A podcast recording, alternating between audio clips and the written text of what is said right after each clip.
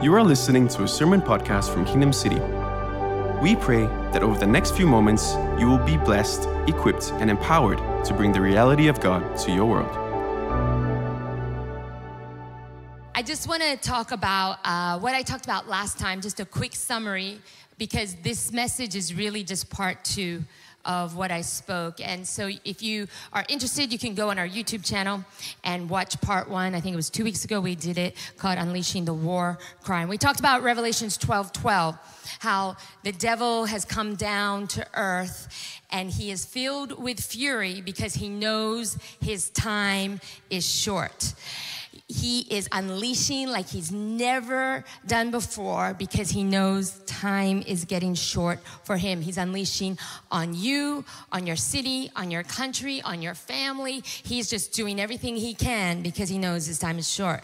And we talked about Ephesians 6:10 and how we do not wrestle against flesh and blood. You know, we do not wrestle against our mother-in-law our boss, our pastor, our connect leader, you know, our friend. We don't wrestle against that. We wrestle against uh, principalities, against powers, and against spiritual hosts of wickedness. And we talked about how we wrestle the principality, we bind the power, and we cast out the wicked spirits.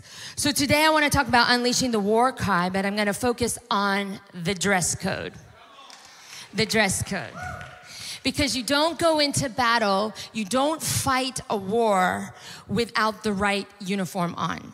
Could you imagine turning up to a battle in black tie? It just wouldn't work, you know, you would get crushed no matter how muscly you are or how fit you are.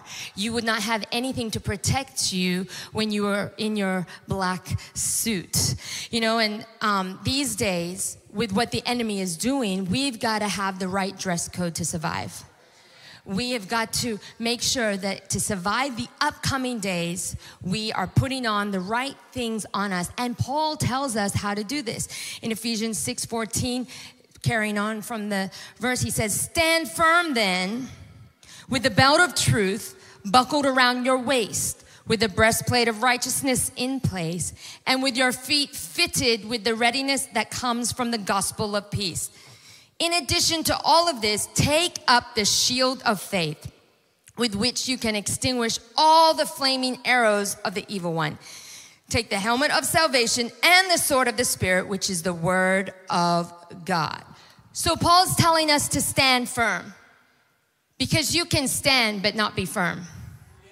You can be shaky, you can be moving around, you could be lost, but he's saying stand firm. And then he tells us how we are to stand in the spirit because remember, we are not fighting flesh and blood. And because we are in a war, he used an analogy of a soldier. Now, when he was writing this, he was in prison with Roman guards. I could imagine him staring at the Roman guards all day and the Holy Spirit beginning to whisper to him about the guards' uniforms and how it related to the Spirit. And I believe that's how he came up with this analogy that if you study the Roman soldiers, they were the best army at the time the most successful. They ran the world at the time. Their uniform was the most advanced at the time. Their armor was the most advanced. And so, um, as he began to look into what they wore and then match it with the spirit, we get a picture of how we're supposed to dress in the spirit, how we're to do it. And the order of which he gave the description is the order in which they put it on. The order is significant. I'm gonna ask the guy that was a chicken before to come up and become a Roman soldier. This is Jackson. Jackson is single, and uh, he's our resident actor. We need somebody. Late last night, I'm like, who can be a Roman soldier? We're all just, I said Jackson. Little did I know they were also using him to be the chicken, but anyway. He's going to help me because what we're going to do is we're going to uh, look at the armor of the Roman soldiers. We're going to, I'm going to give you some information about this historically, what the things were that they wore and why. And then we're going to see how this relates in the spirit. So the first thing that Paul says is the belt, right? The belt. He says that's the first thing. That's the first thing that the Roman soldiers would put on after their tunic. The first piece of armor would be their belt. And they would wear this all the time. Even when they were off duty and they took all their other stuff off when they were relaxing, they always wore their belt. Did you know that only soldiers could wear this style of belt? Now, this is not accurate. Uh, because we couldn't find a Roman belt. If you have one, I'd love to use it for the 5 p.m. So just let me know after. Um, but the, the belt they had had these strips coming down from them that would cover and protect from the waist to the knee, so cover all those vulnerable parts. And then, of course, there was a place to put your sword as well. And there was decorations that they would put on their belt um, to just show all their victories and, and um, if they were a general or something like that. Now, the belt kept the tunic in place so that when he, the soldier was fighting, the tunic wouldn't get in the way. It held the sword secure and it also um, kept the breastplate tight, which he will put on in a minute uh, as well. So if he didn't have the belt, okay, if he didn't have the belt, then his um, breastplate wouldn't be secure, his tunic would trip him up, and his sword would drop to the ground. So the belt was the foundation of the armor. Paul is saying we have to wear the belt of truth.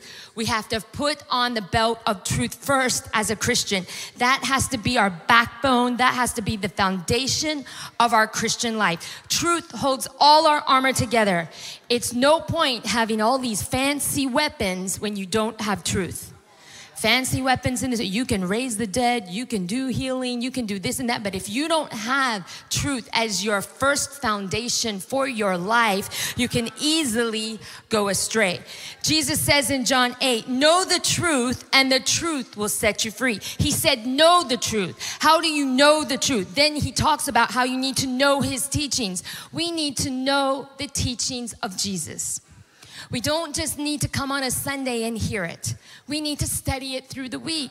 We need to look at the context and what it means and really understand what Jesus is teaching about. That will help us keep the belt of truth on. Don't do life without the belt of truth or you will be a wishy washy Christian. Life will be up and life will be down. You'll be depressed and then you'll be joyful. Read His Word, study and meditate it and understand it. There's so many good resources online, commentaries. Read the commentaries about the verse. It will take you deeper because sometimes our understanding of the verse, we take it out of context. My goodness, the amount of people that have quoted scripture to me, I'm like, you don't even have a clue where that scripture fits in the whole entire. You don't even understand original meanings. And so by reading this, you're understanding really the meaning behind it because the world's becoming more and more gray. And it's infiltrating the church, our lives, our mindsets. We need to know the truth. Don't just be a Sunday person that eats truth once a week gotta eat it every day. You know, Judas, right? He was a disciple of Jesus. He was around Jesus. He saw the miracles that Jesus did. I mean, he was with Jesus physically, what we wouldn't do to be Judas in Judas's place. He ends up betraying Jesus. Do you know what I think the first thing he let down was the belt of truth? He allowed lies to come into him. Lies about Jesus.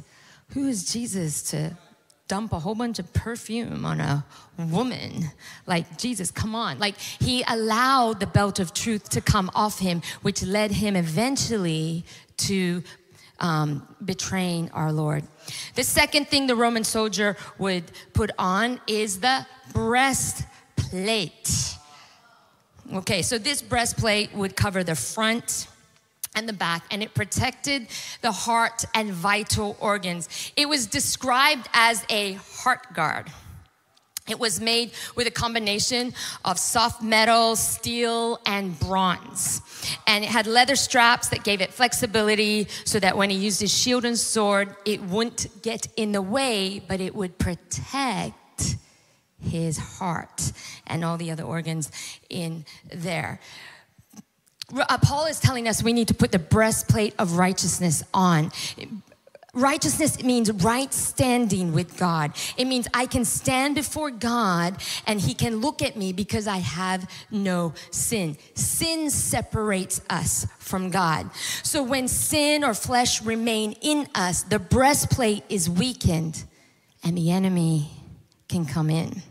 So we must be careful that our activities, our hobbies, our social hang times, our after work drinks, our late night Netflix, are not a reason to put the breastplate down. We need to keep our guard up. We need to protect our heart. We need to be careful who we listen to, conversations that we have. Disunity, lies, and gossip can all affect our breastplate of righteousness.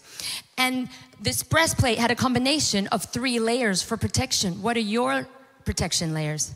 How many layers do you have to protect your heart? Had multiple layers. So if it came through at one, it, um, it had to get through the other two layers to affect the heart. Matthew 5 15, 19, Jesus says, For out of the heart comes evil thoughts, murder, sexual immorality, and theft.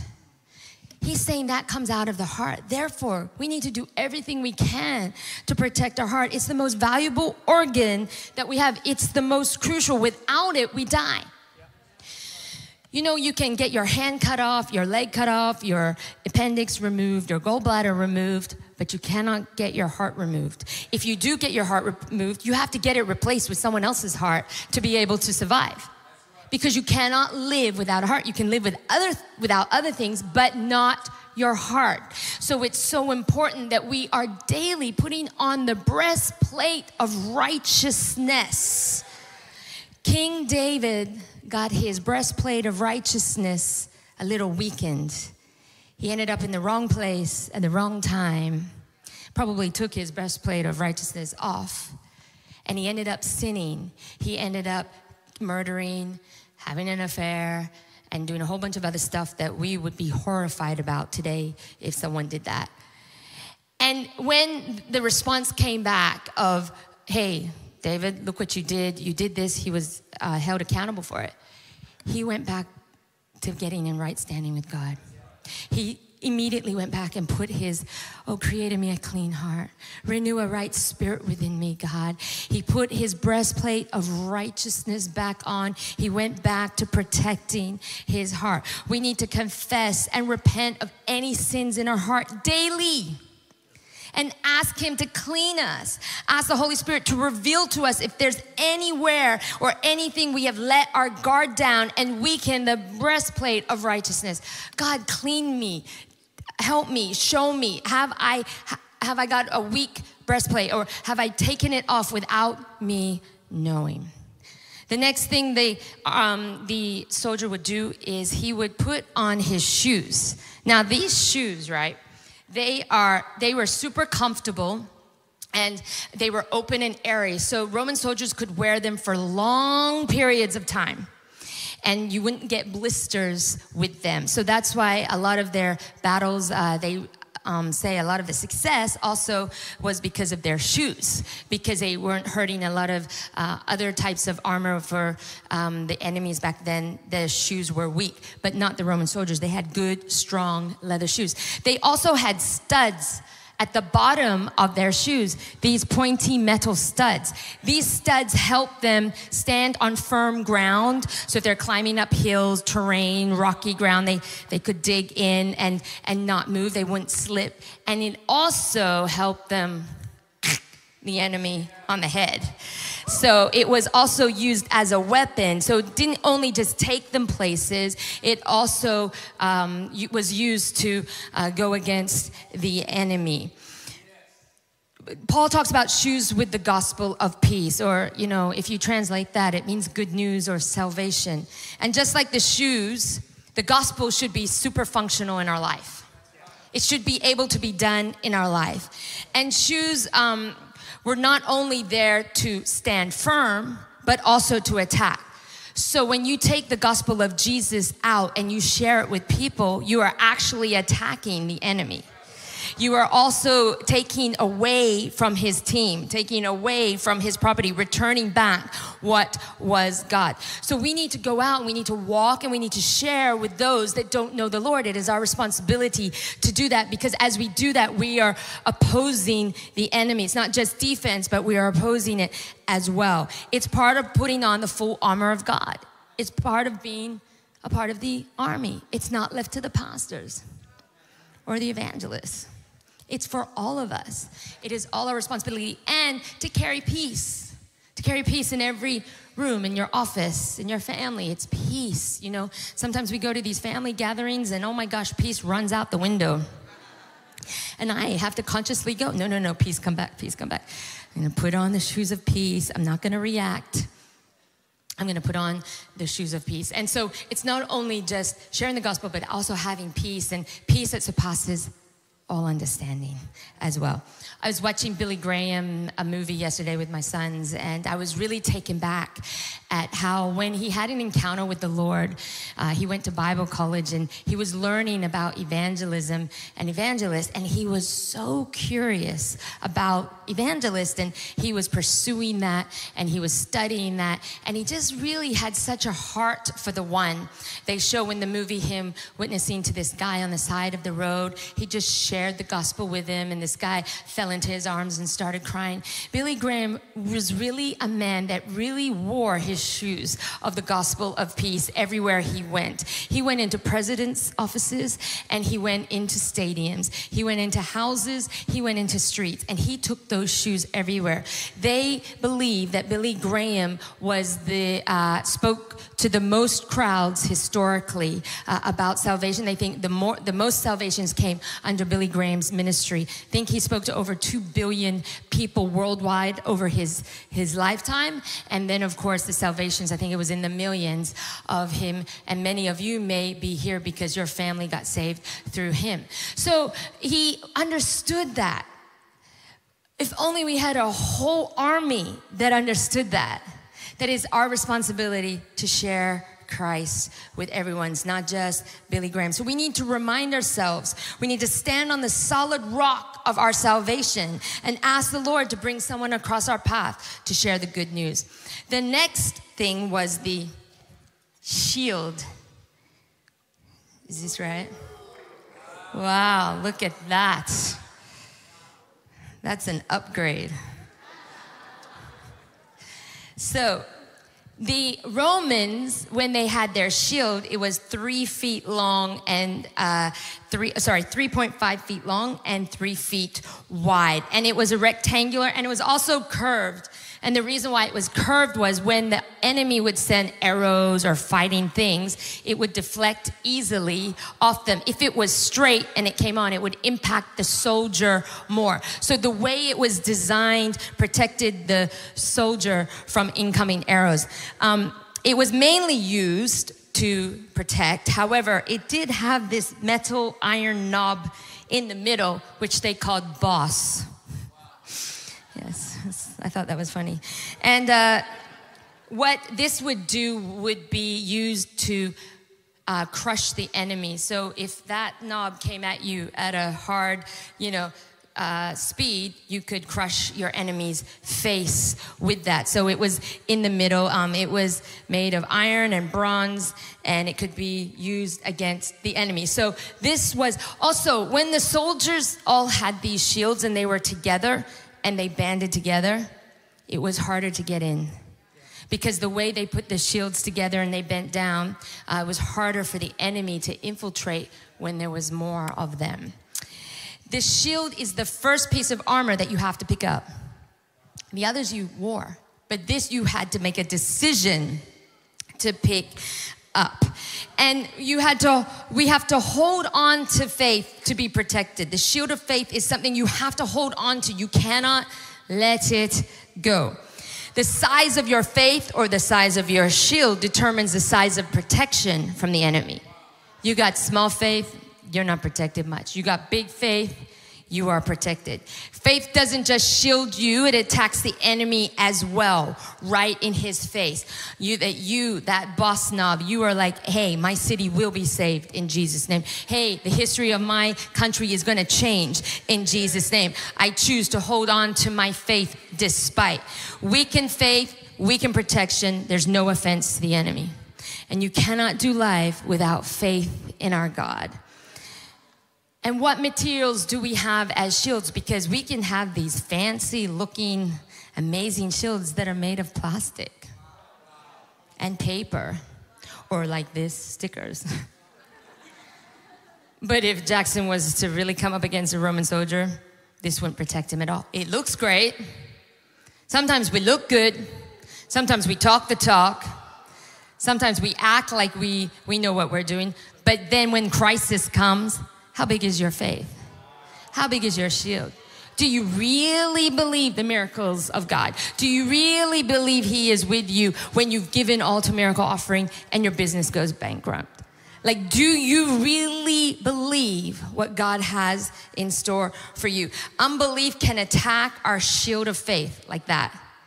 You start listening to unbelief, the shield starts to get dropped because unbelief comes in and goes, nah just, you know, in reality, you know, you, are you sure, huh? You're being so passionate about, you know, God. You don't have to be that way. You know, you don't have to believe those things. And then we begin to believe that our shield of faith begins to drop. You know, my father in law last year uh, got cancer.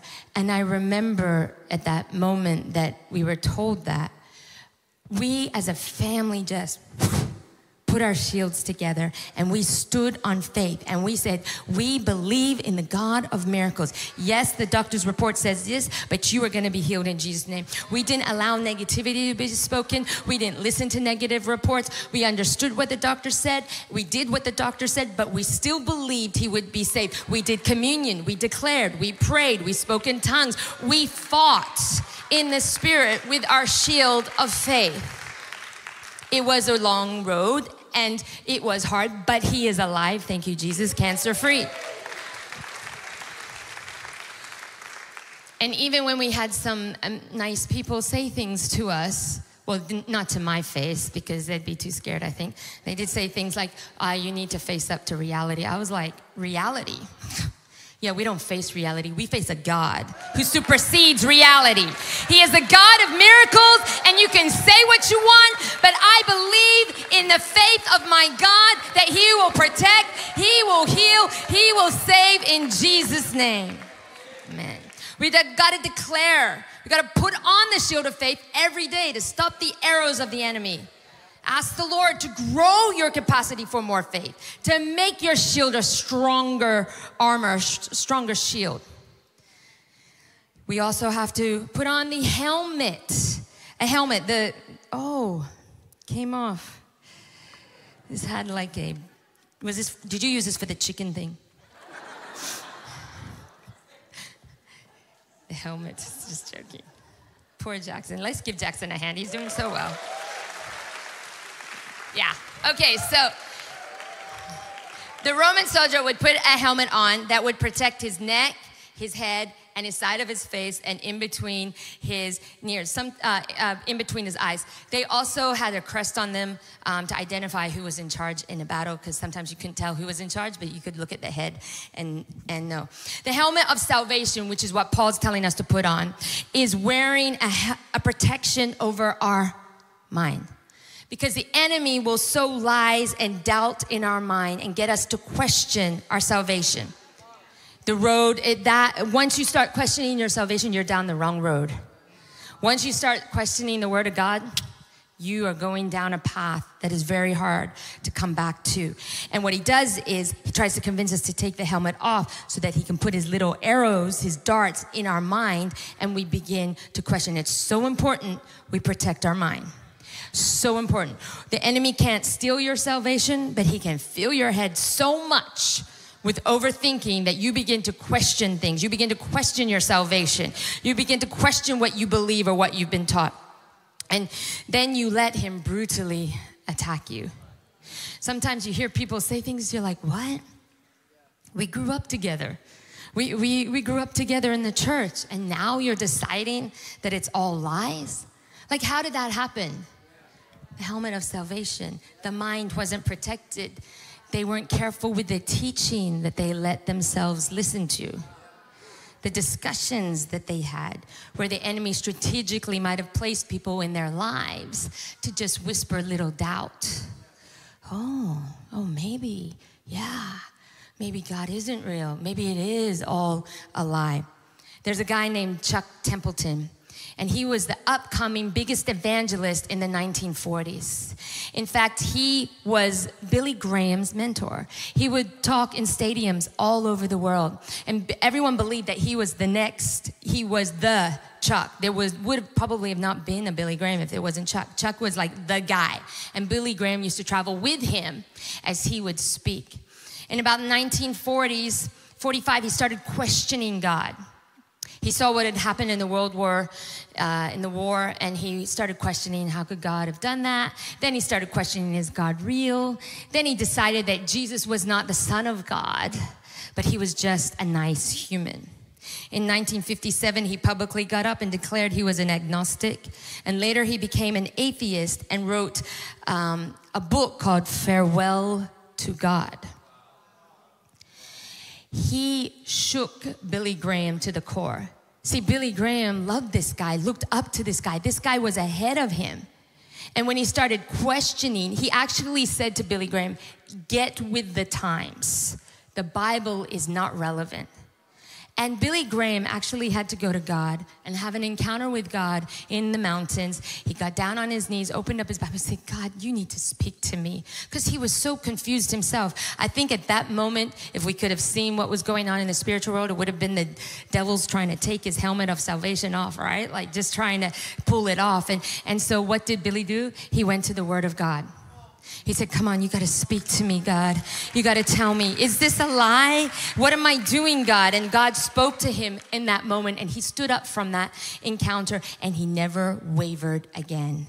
And because of that, millions of people got saved. It is so scary. The helmet of salvation can attack anyone, anyone in any position. We got to take captive.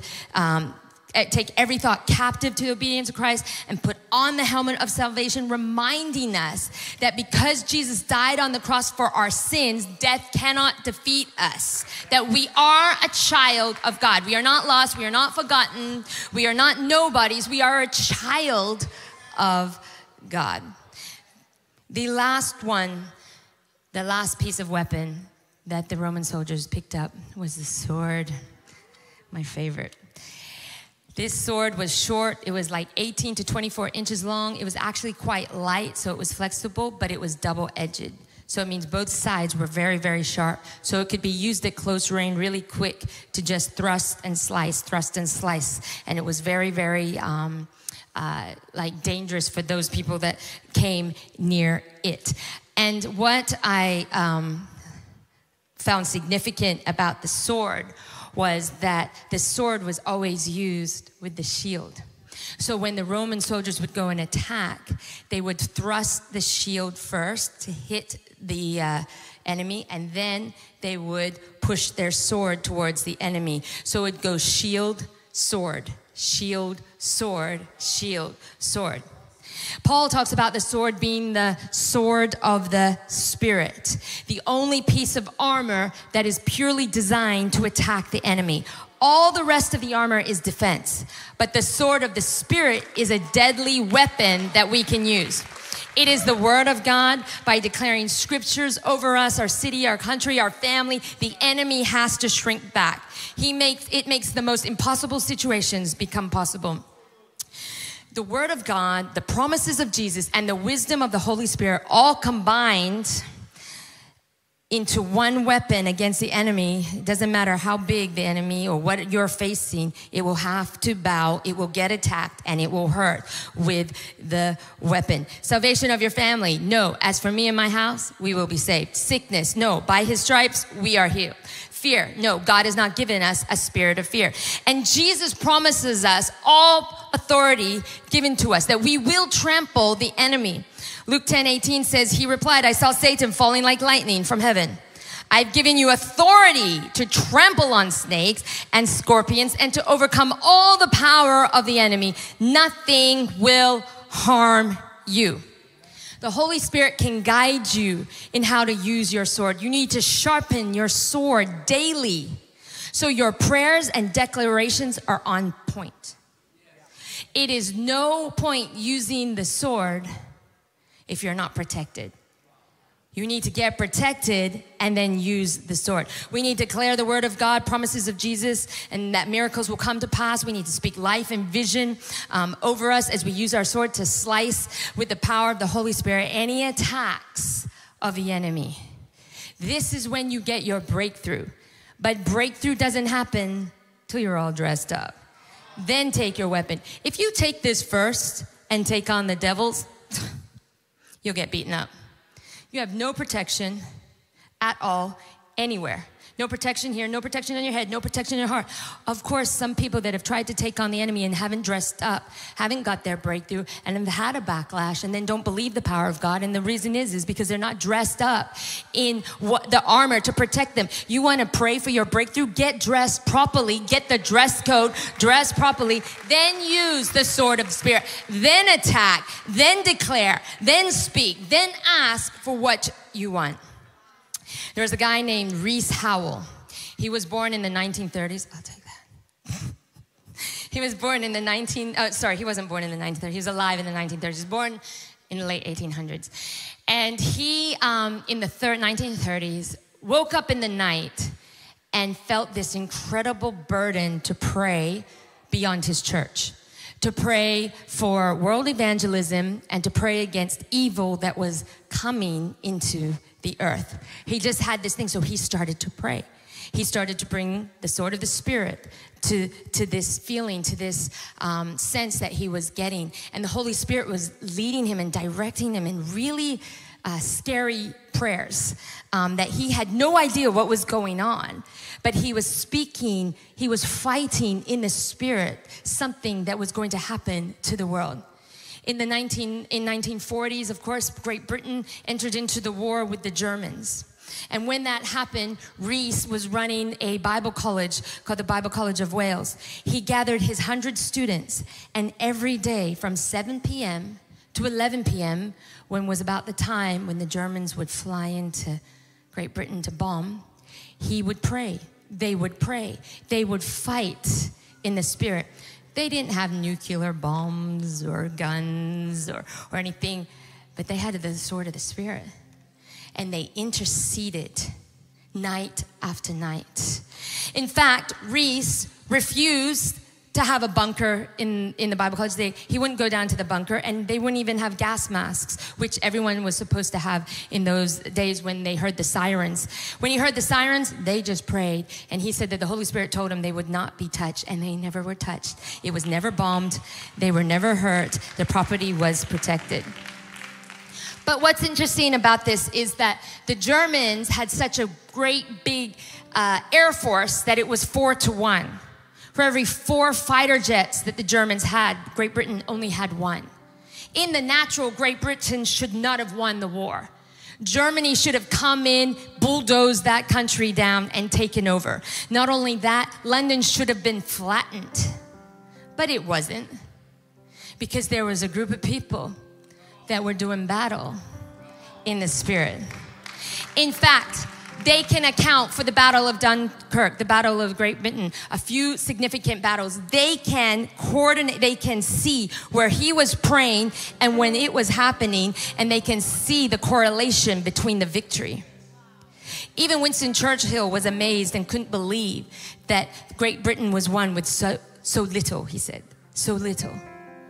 It was only God that was able to come through for them because they did not use human weapons, but they used the weapon of the Spirit. Second Corinthians 10 4 says, For the weapons of our warfare are not carnal, but mighty in God for pulling down strongholds. You can fight in the Spirit and change history. You can.